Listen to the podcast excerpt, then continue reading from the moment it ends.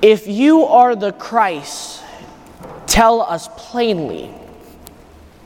I think that phrase still rings out so true for us, even 2,000 years later, listening to Scripture and following Christ.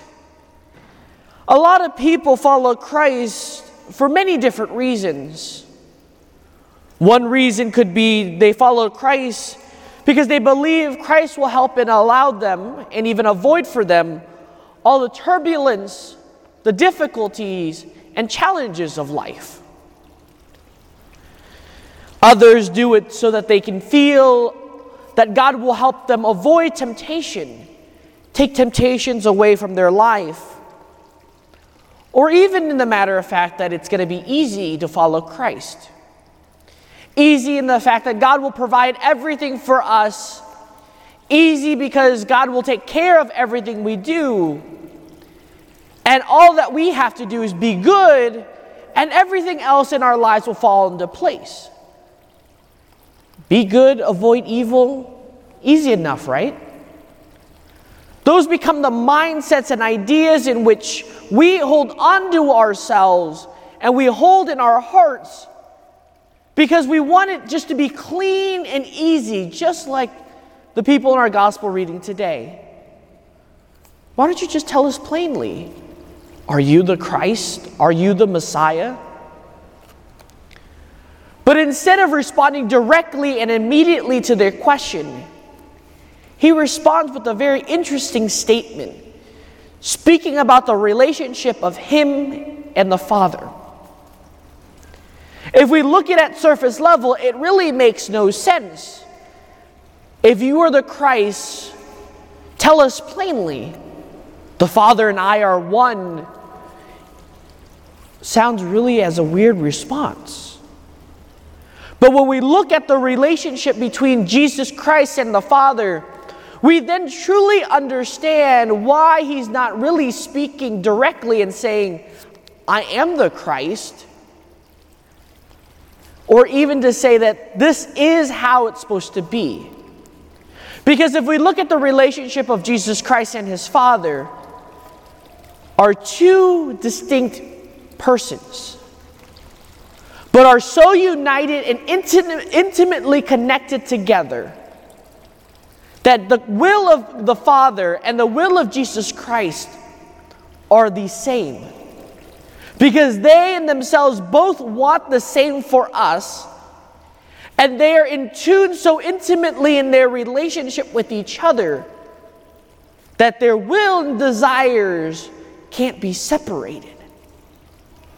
So, therefore, what is the will of the Father and what is the will of Jesus Christ then? That will is to share that love with us, to be into an intimate relationship with us and showing us the way to that deeper and intimate relationship. But the key is that deeper relationship is not something that is easy. It's not something that just is handed to us and say, here, you now can enter a deeper relationship without any work. I don't have to do anything.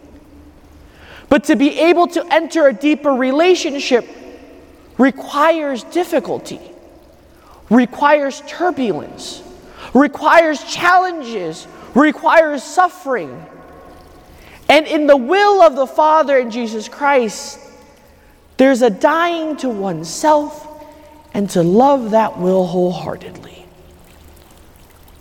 The challenge and hard part in our own lives is that will, that love that comes across, sometimes looks like a cross sometimes comes across looking like suffering, sometimes comes across as all the temptations and sin that we embrace, that we endure, that we're constantly fighting. Because in that midst of fighting, that turbulence, that difficulty, we come to see in that mystery a deeper awe and wonder a deeper understanding of God's love, and a deeper appreciation for that love that He has for us, and a deeper desire willing and longing to enter into that relationship with Him. These last couple of days, as we've celebrated Good Shepherd Sunday, I've been reflecting and thinking about my own vocation and seeing how God has led me to where I am and facing the midst of trial, tribulation, and difficulty. A lot of people have asked me and asked, you know, have said congratulations for the new position as a USCCB Eucharistic preacher. And it's such a joyous occasion and moment to be able to do that, to be able to participate and to share the wonderful talent and gift that God has given me. But in that brings about a lot of trials, difficulties, and tribulation. One, in the fact that I, as a priest, don't want anything like that. There's no desire or need for that for me. My own desire and want and love for Christ is to be with the people, to walk with them, to journey with them, to be with you every moment of your life, to love, with, to love you, to share that love with you. But yet, in that love that Christ has and has been calling me, He's asked me to do more. But in that more brings about tribulation and difficulties. Because in accepting this position, it requires me to be away from here. It requires more time from my day to prepare, to get ready.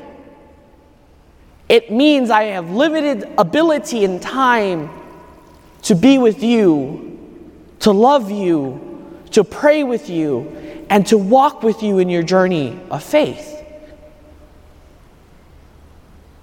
And sometimes it becomes difficult, even for me, to really see how God is working in my life and why He's doing what He is doing. He knows me well enough. I am a sheep that follows Him. But every day in this difficult transition and accepting this new position, I'm called to conform my life ever more intimately into Christ the Good Shepherd in following his love and following that relationship he has with his Father every day of my life. And so, as we gather together and continue our celebration, let us look at our own lives. How well are we conforming our lives to Him? Or are we just looking for the easy answer? Are you the Christ, the Messiah? Just tell us plainly. He's, he's telling us and explaining it to us in a very different way. But are we willing to accept it, to journey in that difficulty, or are we always looking for the easy way out? Amen.